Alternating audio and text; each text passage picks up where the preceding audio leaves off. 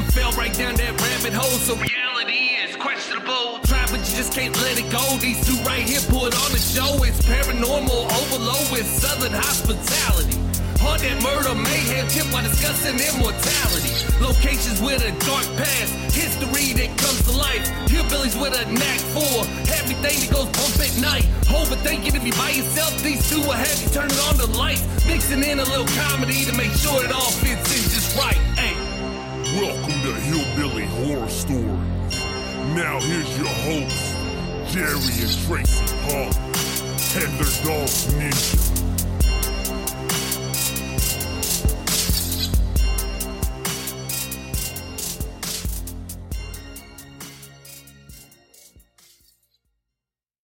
Hey guys, it's Jerry from Hillbilly Horror Stories. You know, we always try to turn you guys on to the best paranormal podcast out there. With that said, do you like stories of the strange, the weird, and the unexplained?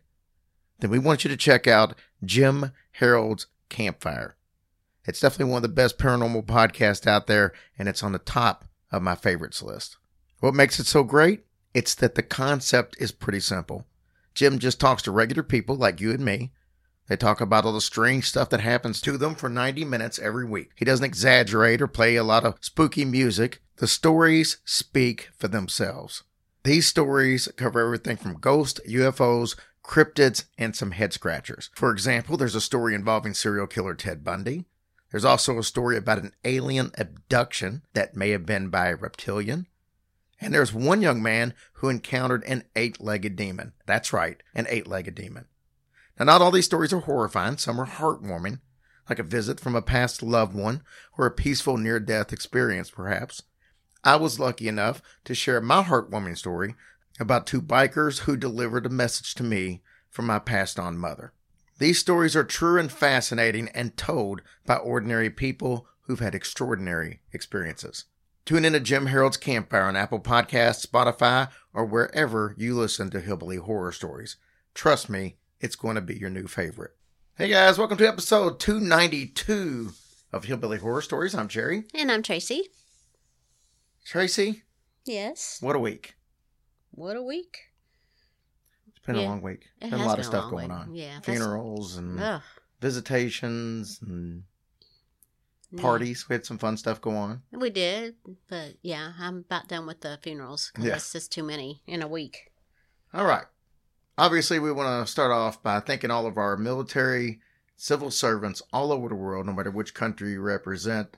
Uh, special thoughts and prayers to uh, uh, the people of the Ukraine and everything that's going on over there. And uh, hopefully, that just doesn't turn out to be a bigger situation than it already is, because it's already a, a horrible situation. But hopefully, it doesn't turn into World War Three, basically. So, Yeah, I hope not. We're praying for all the soldiers, and you know, I just can't imagine. I just can't. It's just, it's just really heartbreaking to see this happen, and you know, our prayers are with all of you guys. Please stay as safe as you can, and we love you. Hey, Tracy, it seems like a broken record, and it's and it really is sad that it just continues to happen. But it's been another week of people contacting us because of struggles that they're having in their daily life, and you you feel sorry for everybody that's going through that because you know for everybody that contacts us or contacts the group, there's thousands more who don't contact anybody. Right. And I just want to make sure that I say this as much as I possibly can. Do not think that your friends, neighbors, and loved ones always have this as far as can handle what's going on in their life. Reach out to your loved ones if you think that they may be struggling. Just ever so often, send a message, make a phone call, and just check, see how you're doing, see how their their mental state is. Without you know, you don't have to obviously ask that, but just check and see if they need somebody to talk to if you know that they've had issues in the past. Yeah. Um, I'm going to share a little quick story.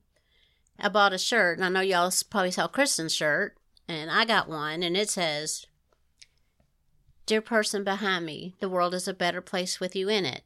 Love the person in front of you. I just love that shirt.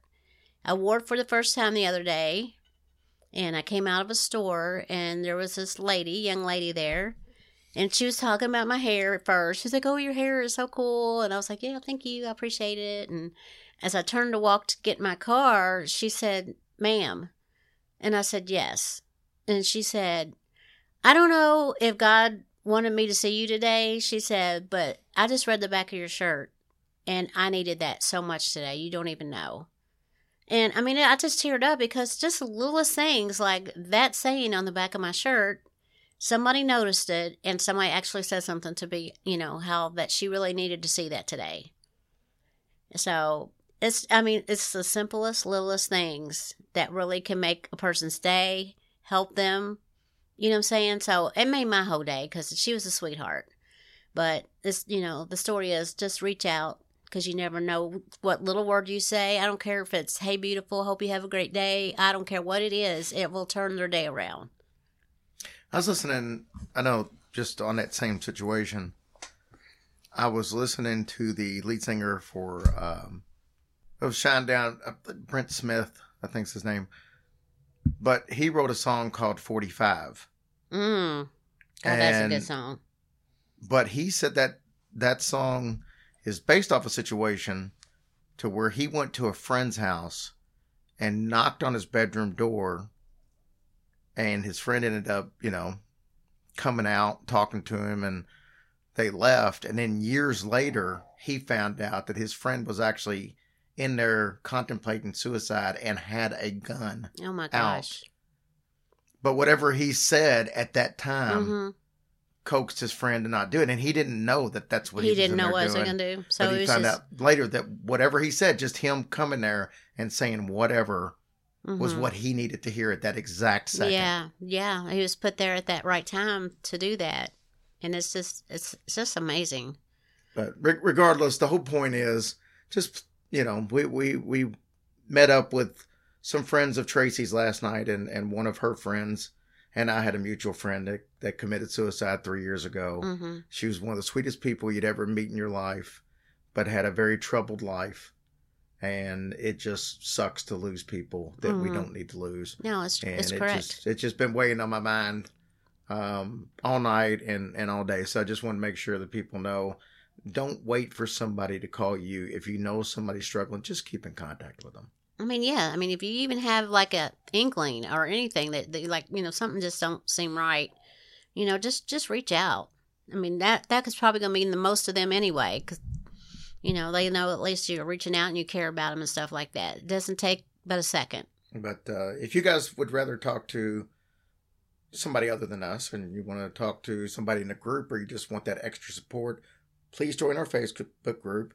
And if you'd rather contact somebody more anonymous, Tracy, what can they do? They can call 1 800 273 8255. You can also text them at 741 741.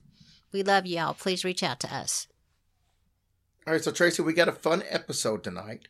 And a little later tonight, we've got the guys on from uh, Ghost in the Night podcast. Nice. And uh, so we got a, a fun little talk with them, and they got some stories for us. So that uh, just hang on for that a little bit later. So Tracy, we did an episode a few years ago on haunted objects, and then we did another episode on cursed objects. Last week we did a, the story on a cursed object, the Egyptian bone, which Yeah. I kind of giggle when I hear that name. I don't know why I named it that. Anyways.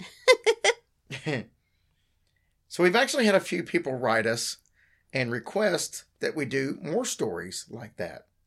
So this episode will be some shorter stories. It's three stories altogether on haunted objects. And I'm going to be honest with you.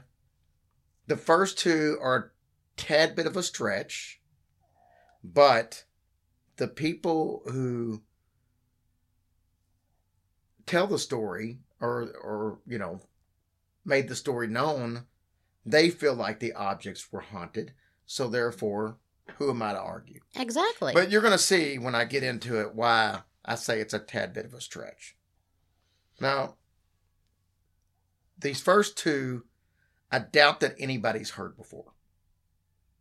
But the third one might be one that some people have heard of. So i took it uh, upon myself to try to find some of these stories that were lesser known hmm because I thought it'd be more fun if we didn't just rehash the same old cursed objects or haunted objects, I should say. I have learned that there is a kind of a fine line between haunted and cursed objects. Some could almost be both, or hard to determine if it's cursed or haunted. And I think the big difference is does the object bring on bad luck or death? hmm And if that's the case, it's more cursed. Yeah, Or if somebody actually put a curse on it. Yeah. on it and they, and they say, well, you know, I cursed the land. If you, Mhm. you know, it's different. If They've actually put a curse on it. So it's, you know, proof there. So the Egyptian bone, obviously, I put in a cursed cat- category because they took it and then all this bad luck happened Yeah.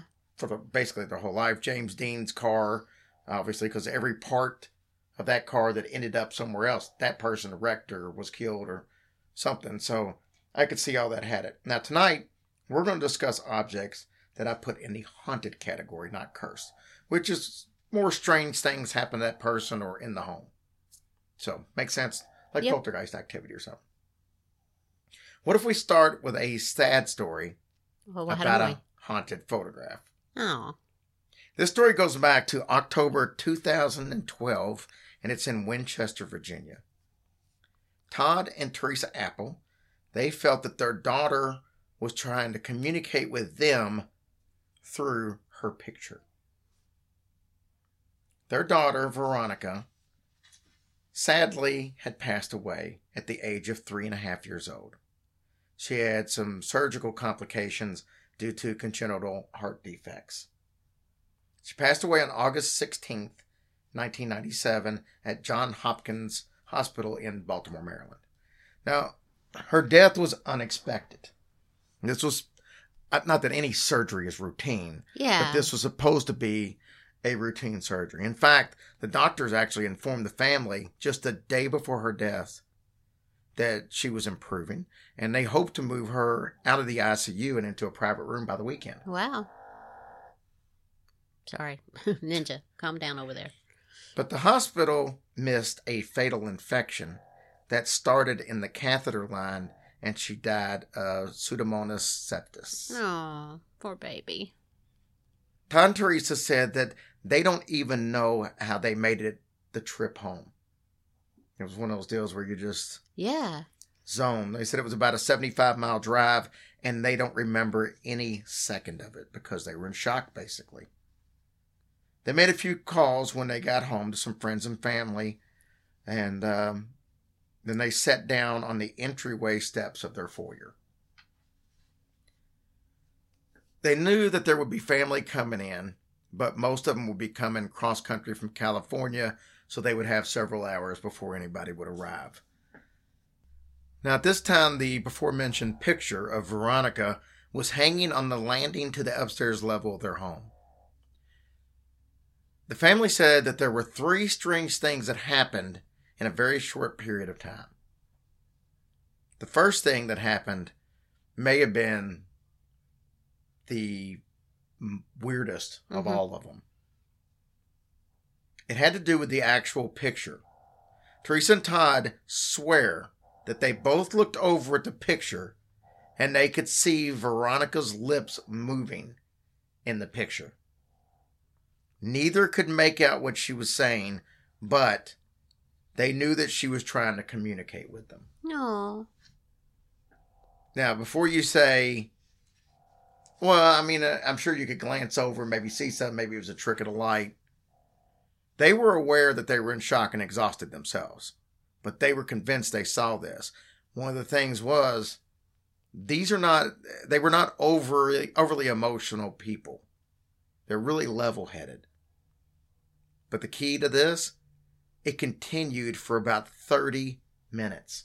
So it wouldn't a glance over and we thought we this was like they literally watched this for 30 minutes of the lips moving on this picture. And they were the only two people in the room. Did they go pick the picture up? No. They said the odd thing was, another odd thing, was that the phone never rang during this entire 30 minutes that they were watching this. And that was odd because before this and after that, the phone pretty much rang off the hook with people who were finding out and calling for their condolences and hmm family members that they had called and, and returned calls. So they just thought it was odd that just for that 30 minutes, it was like they had a moment of peace from the phone hmm to be able to concentrate. The phenomena stopped when the two decided to walk down to the store that was about a half a, a half a mile away and get some laundry detergent. Mm-hmm. The second thing that happened was after they got back from the store. So they were outside sitting on the on the front porch and a blue jay showed up right in front of them. The bird's color was almost identical to the denim dress that Veronica was wearing in the picture. This is why I say some of this might be a little bit of a stretch Yeah. because the bird wouldn't really shouldn't have anything to do with the picture. All right. Okay, but anyways, what made this odd is the couple had seen plenty of cardinals in the area, but they'd never seen a blue jay before today. Oh. It hopped right in front of them and came extremely close before it flew off. And because the color was the same as the color in the picture of the dress, they felt like that was there. Now, the third event that happened, it happened the day that they buried Veronica. Veronica loved water, and she was always asking for water. She just couldn't get enough drinking it was hmm not like in a pool, but she's always wanting to drink water. Now, unfortunately, due to her medications that she was taking, she wasn't always able to have water whenever she wanted it. At the time of her burial, there had been a, a long dry spell, and they were on the verge of a drought in Virginia at that time. But on the day of the burial, as Teresa and Todd stood alone at the gravesite, it started raining, even though there was no rain in the forecast. And they, that was the third and final thing. So, like I said, those two things didn't really have anything to do with the picture. Yeah, but still, but I can see what they would. So it almost you almost couldn't count that as a haunted object. no, But I, I like the story. I so do too. I, think that's it. very sweet. There have been no other activity with the picture since the uh, funeral, uh, but the family still thinks that she used that picture to say her goodbyes. Oh my gosh. Hmm.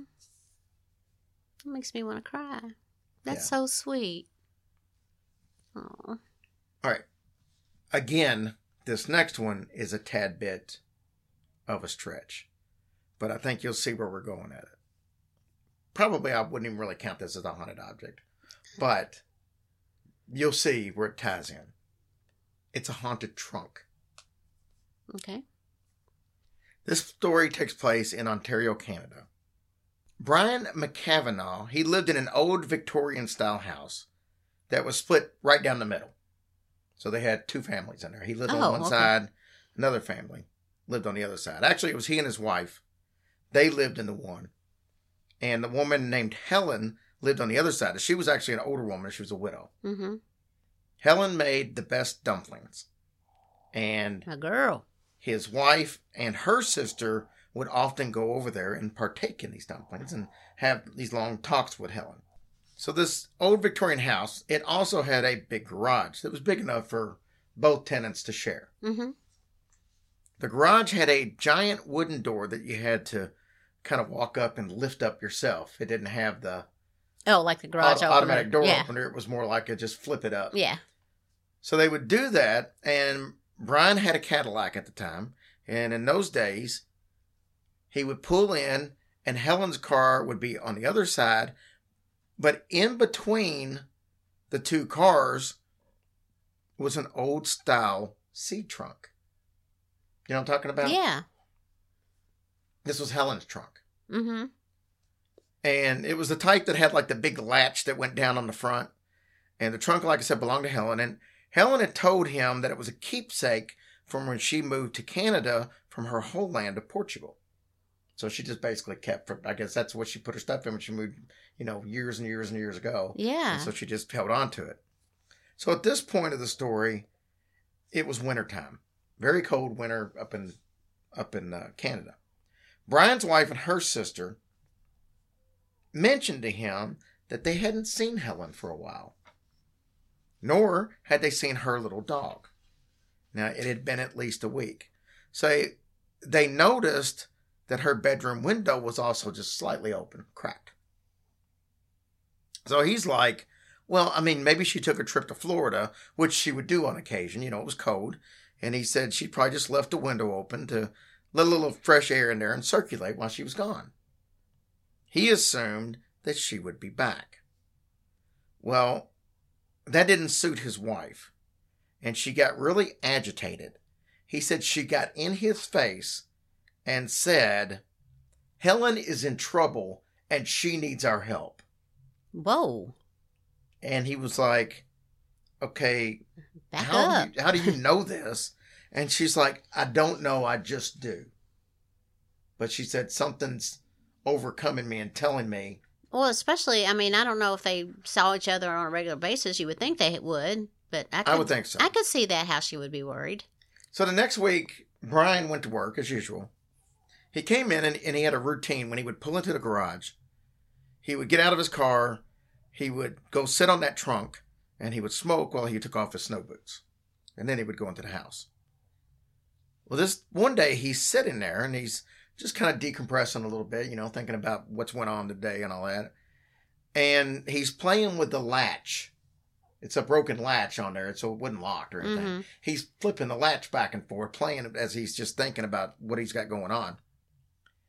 He said he'd been tempted many times to look into the trunk, but it wasn't his and it would be disrespectful, so he didn't.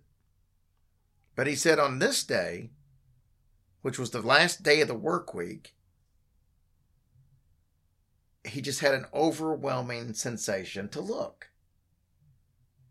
He didn't. So the next day, I said it was the last day of work week, but it wasn't. The next day was the last day of the work Uh-huh. week. He's pulling in up this narrow uh, alley that leads to the garage. And he noticed there's a bunch of cops there. And they kind of stop him and won't let him proceed with his car. So he parks his car and he walks up to the house because he was almost to the house. It's like Yeah. a little. As he's walking to the up to the garage, he notices that it was blocked off by police as well. The police were pulling garbage bags out of that trunk. So he looks over and he sees the police questioning his wife. His wife had actually called the police because she was concerned about Helen Yeah. and she had a nagging voice telling her that something was wrong. She didn't know what else to do, so she called the police. Brian said that he knew that something was up, but it didn't really click to him that a voice in his head was always telling him to open that trunk. It turns out Helen had been killed by a man that she had been dating over a financial dispute. And he had killed her dog Mm, and left it in the basement. Then he chopped up Helen's body shut up. in the top bathroom tub, put her remains in garbage bags and in the trunk in the garage where she was frozen because it was so cold and the garage wasn't heated.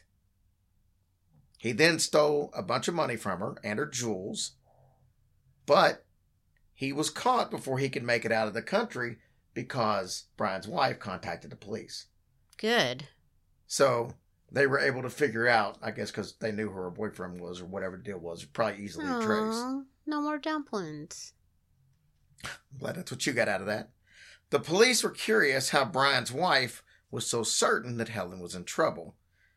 And they typically don't take ESP or just had a feeling Yeah, as mhm. acceptable answers. But in the end, they thanked her because her calling and the tips are what able what they were able to use to catch Helen's killer. Oh my gosh, that's a horrible story. So Helen's cries for help were actually coming from the trunk Ooh, and he was sitting on that trunk he was like sitting on that that. trunk playing and all that. So again, you can see why I don't necessarily count that as a haunted trunk. yeah. That, but Helen's body was in there, so that was probably more Helen coming from the trunk than it was a haunted trunk. But the family felt like it was the trunk that was haunted.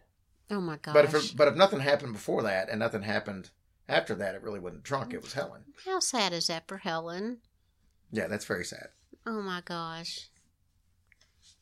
How can I just don't understand how people can chop up bodies like that?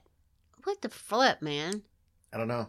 I guess at some point, if you're the type of person that can actually kill somebody, then the next step probably is like, well, I've already went this far. But what an idiot. Yeah. I mean, they eventually would have known it was him. I would yeah, think. why would you leave it on? Well, I guess he figured he'd be out of the country before they caught him. Oh my gosh. I mean, who's gonna? I guess he's gonna figure who's gonna open that case. I mean, that trunk. Yeah. It's not gonna be Helen. Mm. And she's the only one that would have. And a doggy. I'm sorry.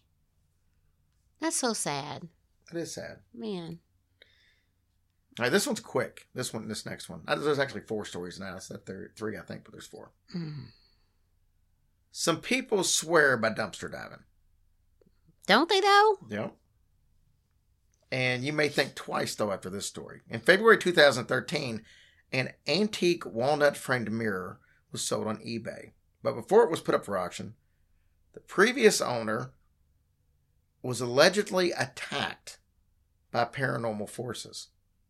Originally, a group of men, I think there was three of them, they got the mirror from the landlord's trash just months before. They put it up in their house, and then the men started having very bad luck financial losses, illnesses, feelings of dread and doom, all since they brought the mirror into their house.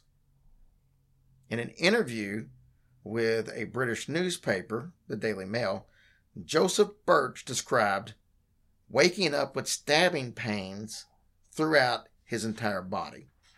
He said that when he would go past the mirror, he would see flickering shadows in it. He would stand completely still and they would continue, but he would also get quick glimpses of darkness. He ended up selling the mirror for $155. And he didn't have any, they didn't have any problems after the mirror was gone. And they don't know if the current owner had any problems or not. Um, well, since you said that, then quit bringing crap in from the house that you find on the street. Take that tree right back down to the that neighbor. ficus is a $200 tree. well, it don't matter if it's haunted. We don't want it. Well, I don't think I've never heard of the haunted plant, never know. except that one on uh, what little shop of horrors. Really- All right, Tracy. So moving on. Dang. I don't think we could have this episode without talking about at least one haunted doll. Well, you know. And if it's a good story if you can hear it over top of Ninja. Oh, that's true. He's extremely loud tonight. I don't know. All right. Some of the most well known haunted dolls are in museums. Yeah. Two of the biggest being Annabelle and Robert the doll. That doesn't mean, though, that this doll hasn't at least caused its share of havoc. So, Tracy, have you ever heard of Mandy the broken face doll? No, I have not. Big shock. Oh. Man- Mandy's real name is Miranda, but it's better known as Mandy. Have you heard of it before now? Yes. Oh. Yeah, Because you used to play with dolls when you were a kid? absolutely not. Mm-hmm. Because I do my homework and actually Mhm. read on paranormal stuff and don't watch TV all the time. Sure. This doll is at the, and I didn't look up the pronunciation, so I hope I don't screw this up. It looks like the Casno and District Museum and Archive in British Columbia. She was given to the museum by her owner in 1991 and given to the curator at the time, Ruth Stubbs. The doll was donated by the owner because she felt like that the museum could actually better care for the 1920s era porcelain doll. The doll had belonged to her grandmother. But the owner didn't want her own daughter to have the doll and play with it because it was starting to fall apart. Mm-hmm. Oh, and one other small reason. It seemed that since she had gotten the doll, strange things started happening at her home. Like what? Windows would open by themselves. And these were windows that were literally closed just minutes before. Mm-hmm. And then they would suddenly be open. That wasn't the weirdest thing, though. she started hearing a baby cry in her basement area. Whenever she would go to check it out, see what was crying or what was making the noise, she would only find yet another open window. So Stubbs recalls that she was a little bit uneasy about accepting the doll in the first place. When you think about it, museums in general can be spooky places. They have tons of a history that are attached to everything that's in there. Most curators, they don't like to talk about any of the artifacts in the museum as being haunted or possessed. But hey, sometimes strange things happen at night after the doors are closed to the public. Oh, I'm sure. Can you imagine what goes on in there at night? Yeah, because I saw that uh, museum movie with Robert Robin Williams. Oh, What's that? A Night at the Museum. yeah. Now, this case would be no different than like Robert the Doll and some of the others where stuff goes on afterwards. So let's talk about the doll itself. Her soft part of her body, because you know how porcelain dolls are, they got Mhm. the porcelain hands and head and feet Yeah. and everything else is soft. The soft part of her body and the dress, they said was filthy.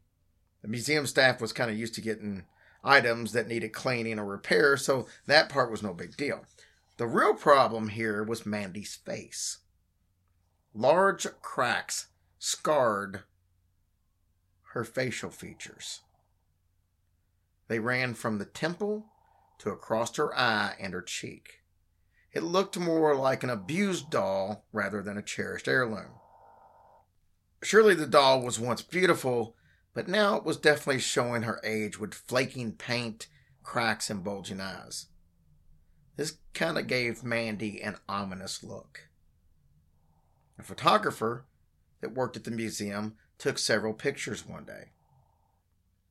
Of course, these pictures were from all kinds of different angles and positions. The photographer and her boyfriend both said that they felt completely uncomfortable whenever that doll was in the room, but they couldn't quite put their finger on why. I wonder if she did duck lips when they took her picture. The next day, they walked into their photo lab to find pens and pencils scattered all over the floor as if a small child had had a temper tantrum. The photographer then reported that there was a very loud sigh right behind her in the photo lab. Sigh? Yeah. Oh. She also jumped on one occasion when something fell off of a shelf that was untouched. Apparently, like Robert, Mandy doesn't like getting her picture taken either. Mm-hmm. I mean, she's got a cracked face. I Right. mean, come on. Other staff had problems as well. There's probably a filter to fix that now. Other staff had problems as well. Office supplies would go missing. Footsteps would echo in the building when nobody else was around. And all of these things happened after Mandy arrived. Now, originally, Mandy didn't have a permanent display area, so they made a makeshift case and they put her right at the entrance because that's what you want. Every visitor was greeted by that off putting face, Oh. Mandy. And not surprisingly, many of the patrons reported feeling like her eyes followed them all around the museum. Some claim that the doll's head and the fingers would even move. Some noticed that the doll even blinked. Mandy was later moved to a different part of the museum. She had her own little spot back there, but it was not around other dolls because the staff was actually afraid that she would hurt the other dolls. Oh my gosh. Mandy has been blamed for a rash of missing artifacts in the museum and a few lunches that tended to turn up elsewhere in the museum. Is that your chicken sandwich? Ruth Stubbs decided that she was going to contact the donor after all these things happened, and she learned that after donating Mandy, the woman never heard the baby crying, and she never had another open window in the house. oh my gosh. That's creepy. So, what do you think the odds are that this woman had all these problems in her house?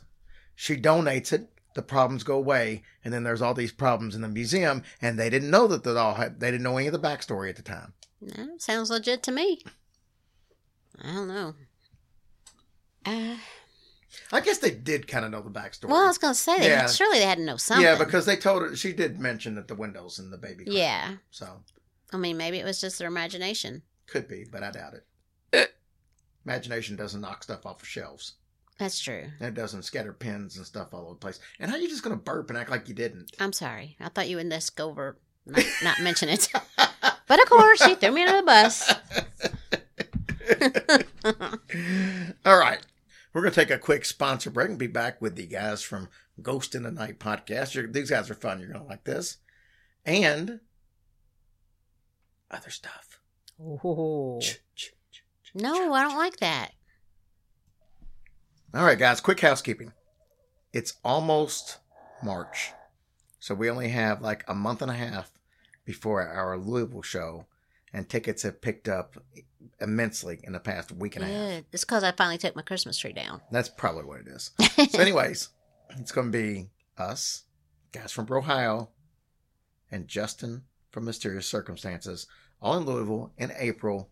It's going to be a blast, and you guys need to come. So go to hillbillyhorrorstories.com, get your tickets there.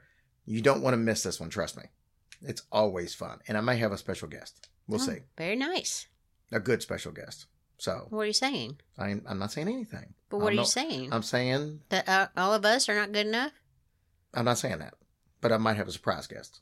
Yeah. So, anyways, and then also, we're getting ready to have, if you're a Patreon supporter, we're having our listener stories episode, and we're going to have Brendan Shea on there Nice. telling some stories. And Brendan and his uh, lovely partner, Annie Weebs, Love her. will be joining us. They are the host of Hero- Serial Spirit. They'll join us in West Virginia at the old hospital on College Hill for our anniversary show in August.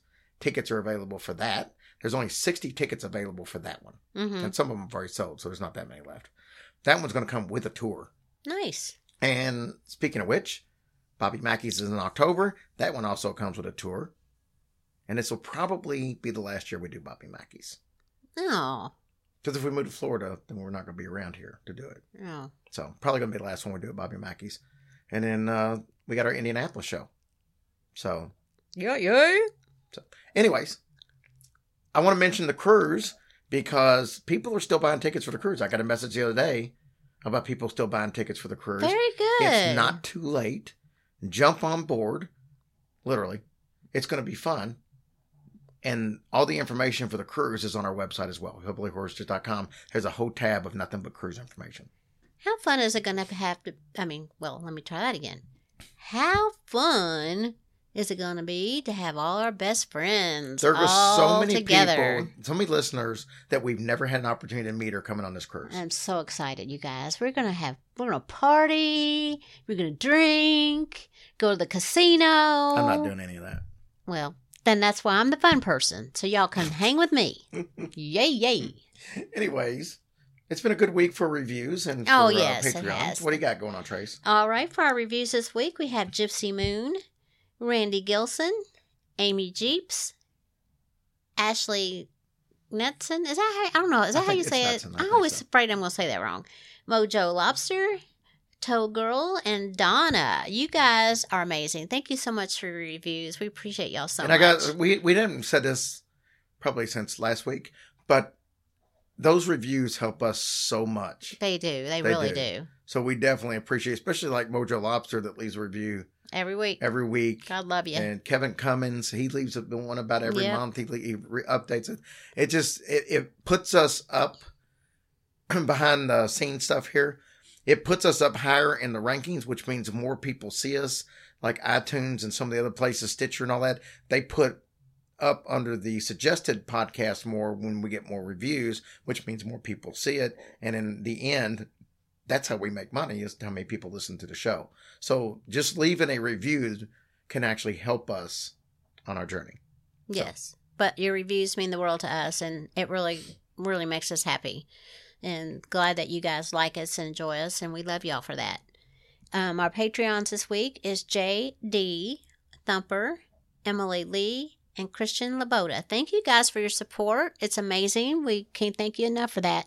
Yeah, we don't mention Patreon very often because we don't want to feel like that we're taking advantage of people or you know, it's not, not taking advantage, but we don't want to feel like that we're just trying to, you know, use you guys as cash cows. No. That's not that's not the intention. But if you don't like the commercials and stuff, for a dollar a month, you can literally get all the shows ad free plus some bonus stuff. hmm So if you don't like the commercials, you can get them for a, as little as a dollar a month. Yeah. There's And a lot of crap out there. So. Yeah, and you get a bunch of bonus stuff. Mm-hmm. I mean, for fifteen dollars a month, which is the highest here, you get twenty four short bonus episodes, and you get two full length bonus episodes. Mm-hmm. So that's pretty good, and all the ad free Mhm. shows. Anyways, go We check do. it out. We, yeah, we really appreciate you guys so much, and um, it, we just to this day can't believe that you guys are still hanging with us like that. And man, it's just we are so blessed and can't thank you enough. No, no, hundred percent agree. Thank you so much. All right, Tracy, let's listen to the guys from Ghost in the Night. Let's do it. Hey guys, I'm excited to bring you our next guest. I've got Phil and Travis from Ghost in the Night. They are a uh, a podcast that deals with uh, a little bit of true crime, a little bit of paranormal, and uh, a whole bunch of uh, dick and fart jokes. So it just really depends on what you like, but it covers all the gamut. Uh, these guys are super fun to listen to. They do their podcast live on YouTube, so you can catch them live, or you can uh, catch them on your favorite podcast app. So, uh, Phil, Travis, thanks for coming on. Thanks for having us. Thank you. So, Phil, let me, you've been doing this for a little bit longer than Travis. You added Travis here recently. Tell me a little bit about the actual podcast, Ghost in the Night. If I was to tune in and I'd never heard the show, how would you describe it? What am I going to get? Um, Ghost of the Night. Originally, it came out just paranormal, UFO, cryptid, anything supernatural is what I wanted to cover, and I wanted to go out and experience those things. And it comes from a personal standpoint. You know, I had experiences when I was younger and up until 2018, really, in those homes, and it provoked me to actually start the podcast.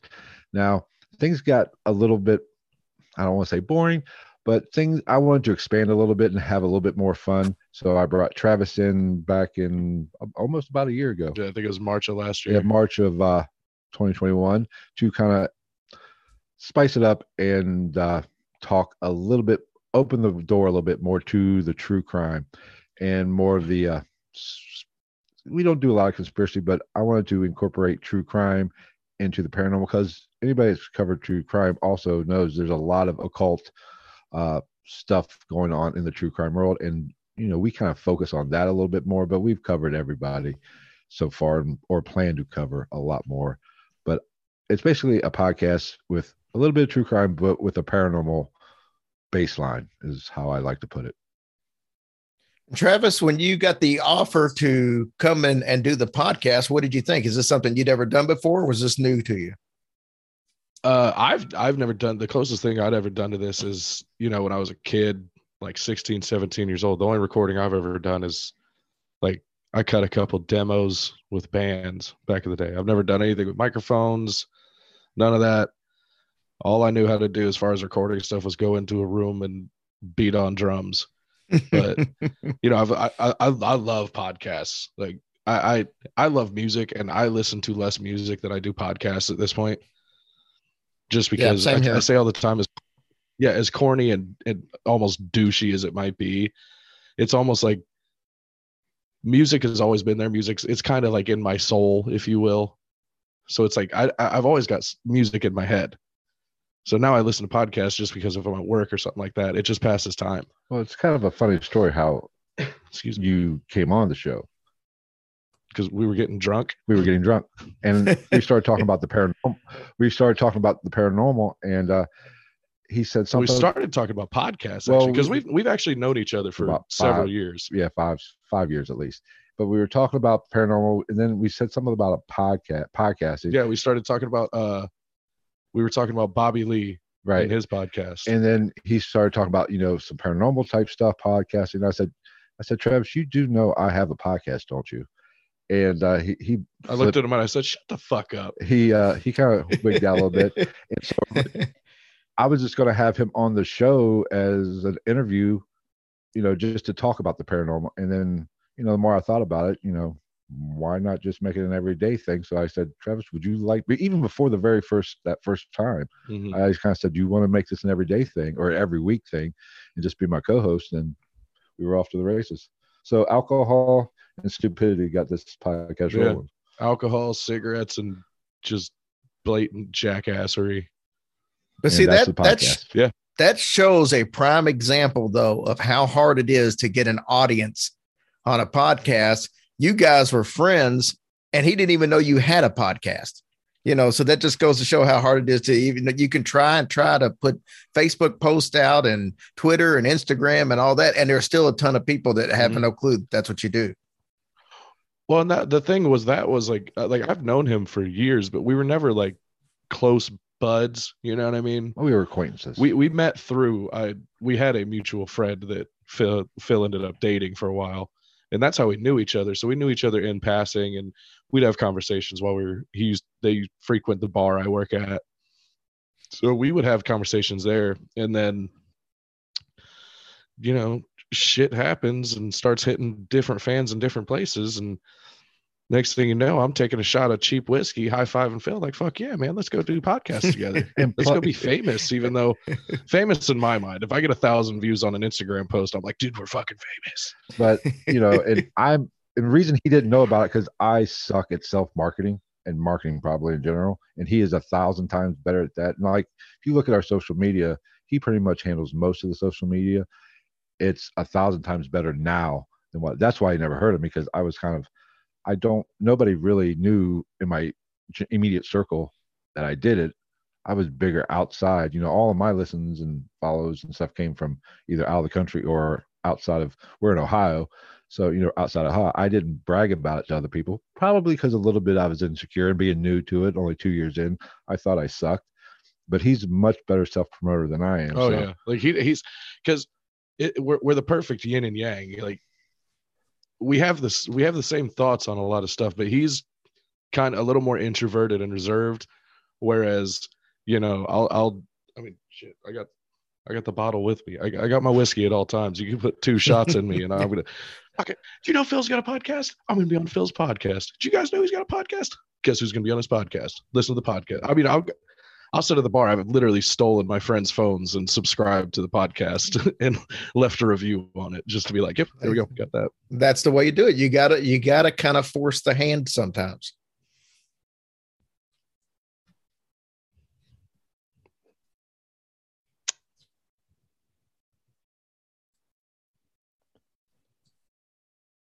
You guys still there?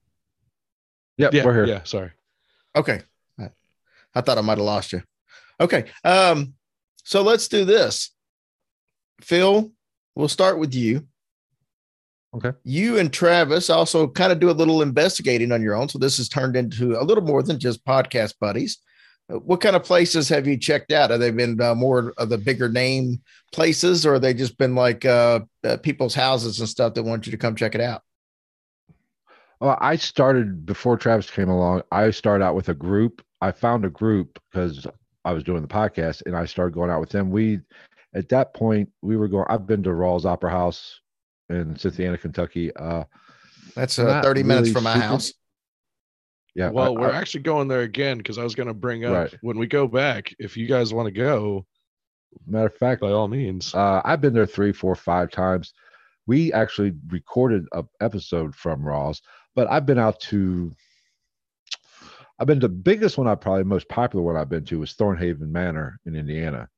It was on an Mhm. episode of Ghost Adventures, which you know, eh, it it wasn't all that. But I've been out to uh, what was it, to Fair? Iowa.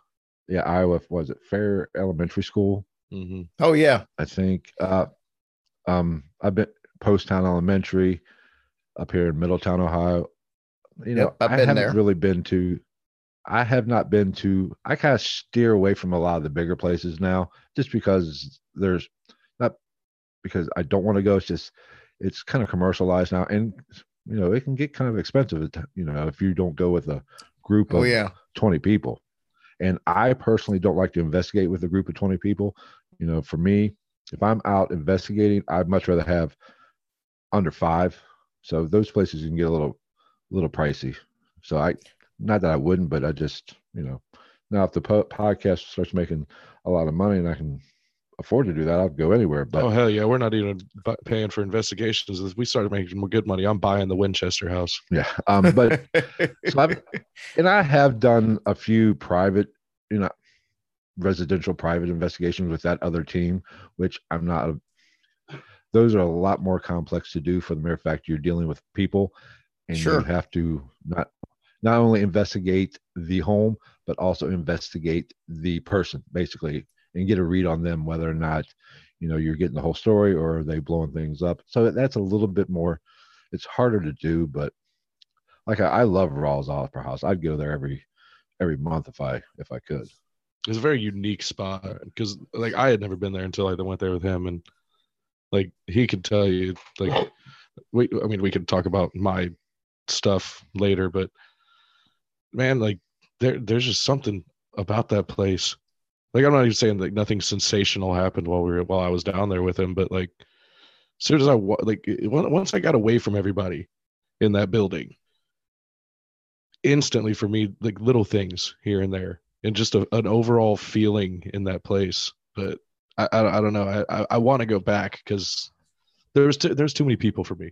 But that's the beauty of Rawls Opera House. You could go one time and get a, an abundance of activity or even evidence, or you can go back and really not get anything, or just get a, a feeling, a twinge, or a, a slight possible knock.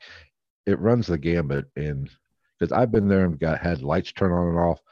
I've gotten, you know, and you knowing the place, you know, the Shadow Man that walks between the bathrooms there in the auditorium.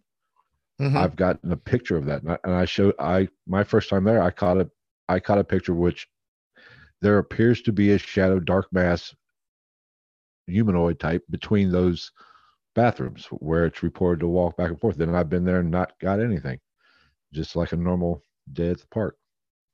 that place is out of every place that's around us because we're, we're within a good three hours of a lot of good places but that place gets brought up more as the most active place that whoever has been to it gets brought up more than bobby mackey's it gets brought up more than waverly and considering that you know where we're at it's amazing how many times that place just gets brought up i mean everybody just seems to have good experiences every time they go there. So it's what it's just funny that it stands out. And people outside of this area within three or four, or five hours probably have never even heard of the place. I hadn't heard of the Right. place, but it's amazing how many people were like, no, that's the place to go. Right. Yeah, I had never heard about it until he brought it up, and then he started telling me about what happened with him, and I was like, well.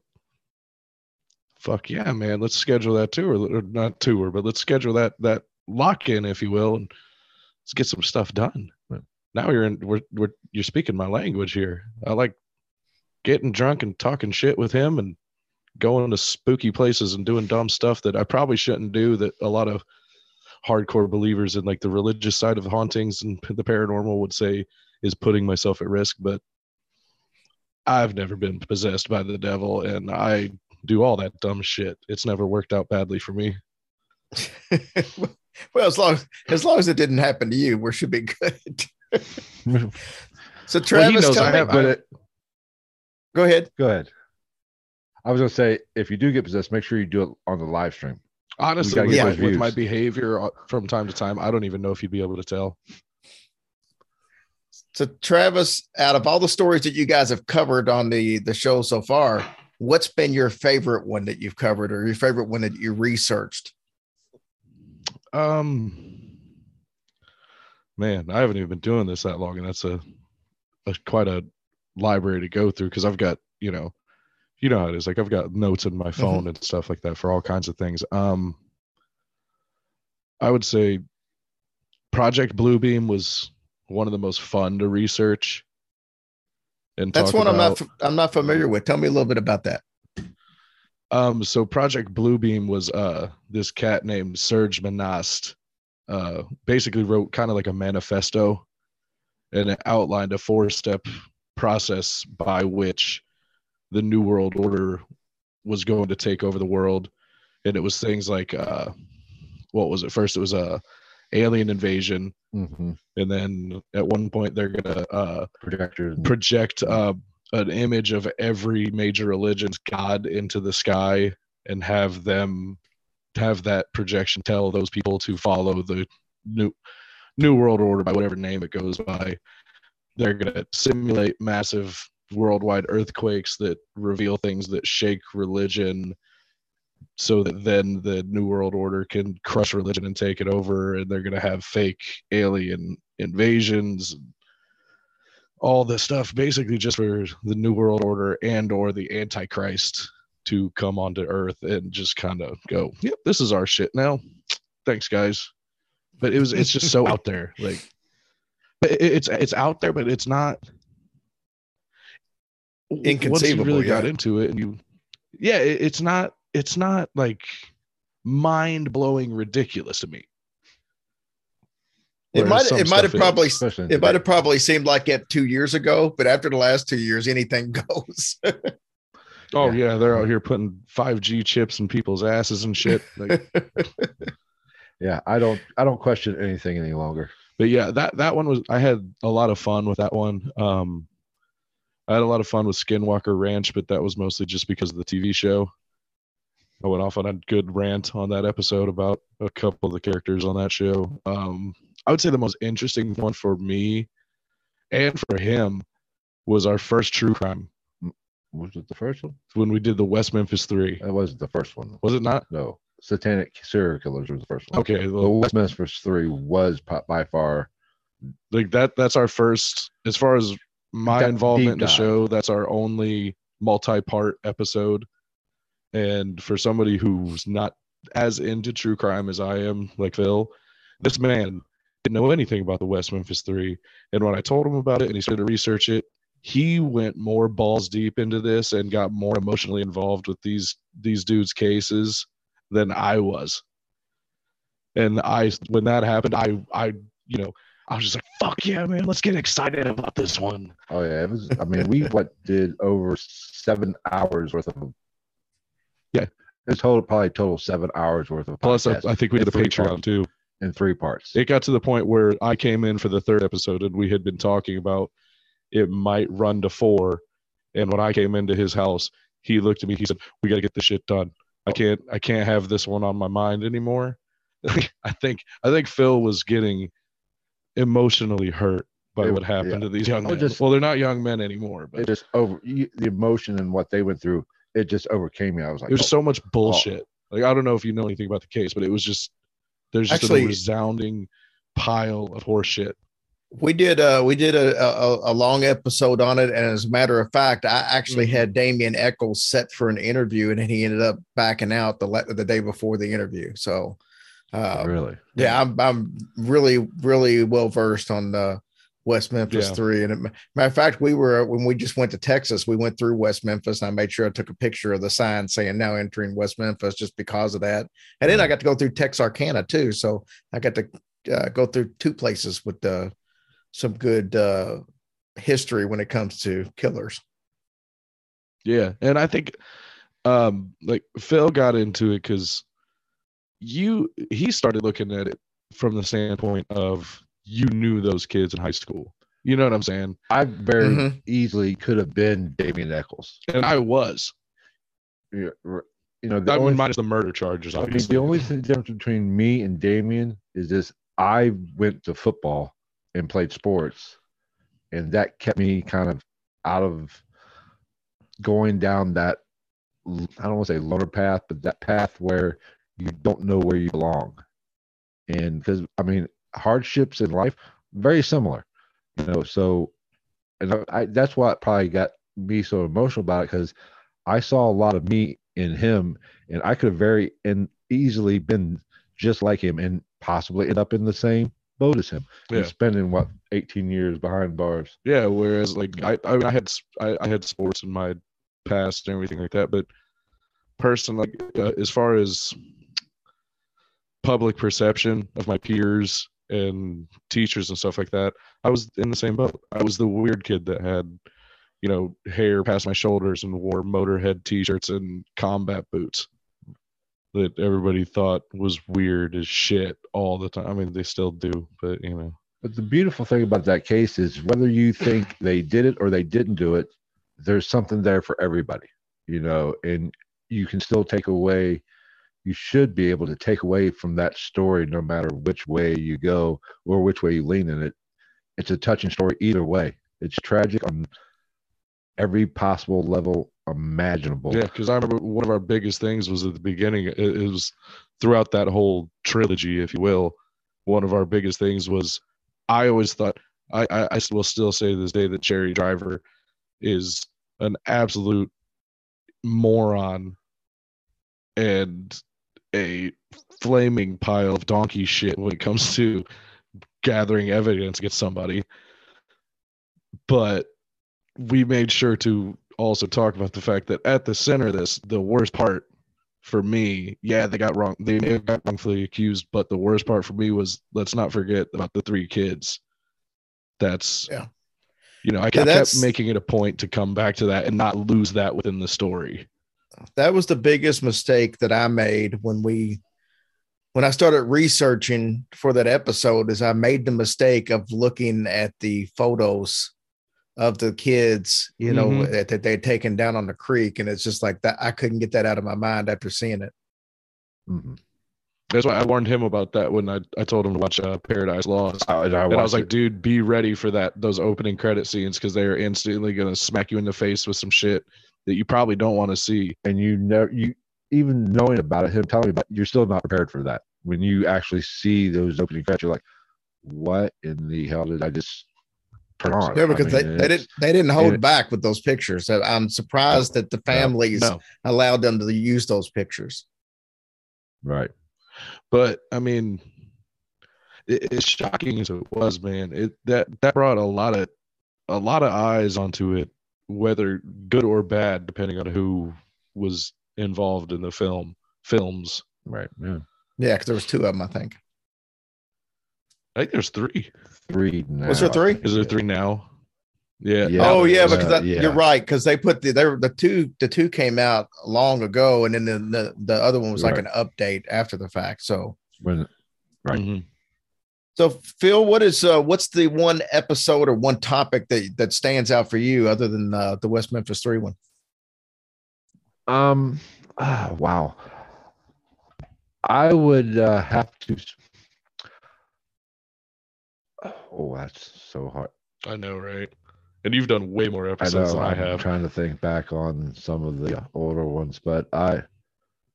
So while you're thinking on that, I'll, I'll chime in with something else because actually uh, I was going to should have said this a while ago, but Jason Baldwin is actually one of my Facebook friends right now. Oh, really? Really? Cool. Yeah. Uh, I'd actually have to say and this. Uh, you probably never heard of the asset. I did an interview with uh, Keith. Oh shit! I can't say his name now. Uh, he was uh from Ghost. Keith, I want to say Linder. Oh, shoot, I have his book in there. He was on. Okay, Ghost yeah. Adventures. Yeah, Keith Keith Yeah, Linder. uh, survi- Keith Linder. Yes, I interviewed him twice. Uh, yeah, two different times, and that's that really opened my eyes to the paranormal celebrity world and how they treated him. Watching that episode and talking to him, whether or not it just it was like, wow, these people, these shows aren't what they say they are, and they and I actually kind of realized they can not into being not into video that much. You can shape a story through just how you cut things, how you edit things, and telling the story, and you could have two entirely different stories, or make it seem like there wasn't anything there when there might have been something there. And just the fact that they did not, you know, they always bragged about locking down and being there all night. They were only there, if I remember correctly, for like three hours yeah, it's only a couple whole- hours. on that front. Yeah, and I'm like, wow, of course you're not going to get anything. I've been to places where I've been eight hours and not got anything, got something the ninth hour. I was like, and then to bring him through the coals like they did.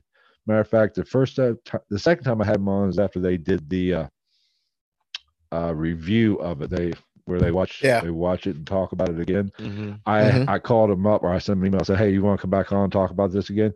but it's just his passion for it, and you know he's and what he went through, and then even not backing down, bringing in the other, you know, people to investigate who did, you know, back him up and actually stayed there for weeks. I think five, six days at a time, you know, and you know, got some good evidence. It just kind of opened my. I always knew Zak was a little uh the celebrity, Egotistical. the yeah, well, the reality paranormal shows aren't based on.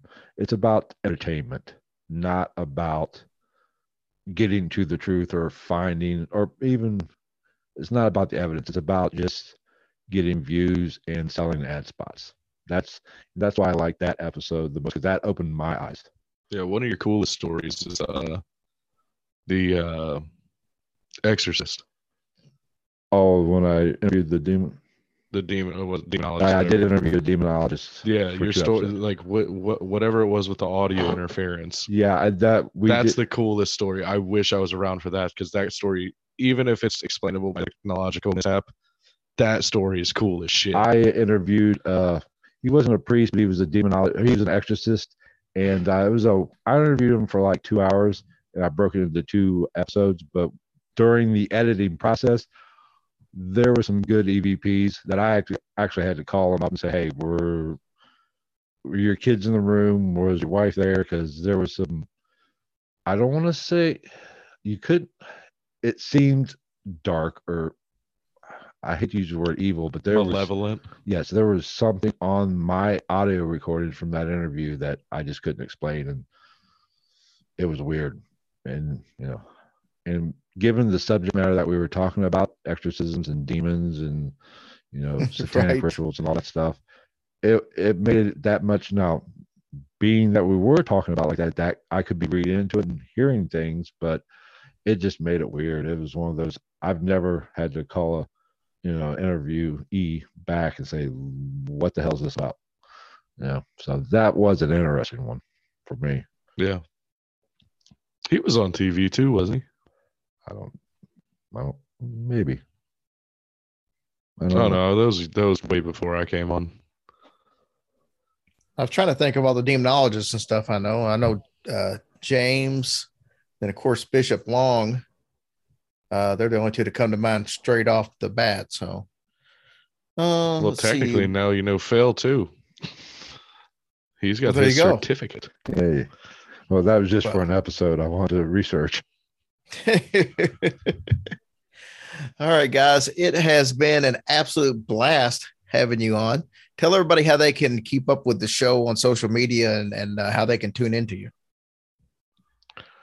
Um, what's the Twitter? Night underscore ghosts. Yeah. Twitter night underscore ghost. Uh, ghost underscore night underscore podcast on Instagram. Uh, gitn dot podcast on Twitter or TikTok. Uh, we're on Facebook. Just search Ghost in the Night. Um, and YouTube. Just go yeah, to the night. YouTube, Ghost in the Night. We're pretty much on every streaming app that I know of, plus a shitload that I didn't didn't know existed either. Yeah, but Instagram's really the best way to. uh Yeah, Instagram's the most with us. direct way if you're trying to get a hold of us or communicate or anything like that. Uh, just because I'm on Instagram all the time, so that's the best outlet to get a hold of us and I'm actually speak with one of us. time, so it doesn't matter. What's that? I'm on TikTok all the time, but that's Yeah, all- Phil's Phil's addicted to TikTok. that's for a whole different reason. Trying to learn those new trends. Yes. God, I- that's what I'm trying to do. I fucking suck at it. Well, guys, it's been a blast having you on. Uh, everybody, we tell everybody go listen to Ghost in the Night and leave them a five star review and tell them you heard about them on Hillbilly Horror Stories. Thanks, guys, and I'll be looking forward to seeing you in the future. Thanks Thank for you. having us. All right, guys. So that was the guys in uh, Ghost in the Night podcast. I will tell you ahead of time, probably should have said this in the beginning, but if you tune in, uh, they do have some language, so they're not as family friendly as we are. So just be aware. I don't want there to be any surprises. Yeah. But, anyways, we appreciate you guys so much, more than you will ever know. Thank you for everything you do for us. Absolutely. You guys are amazing, and I hope you all have a blessed week.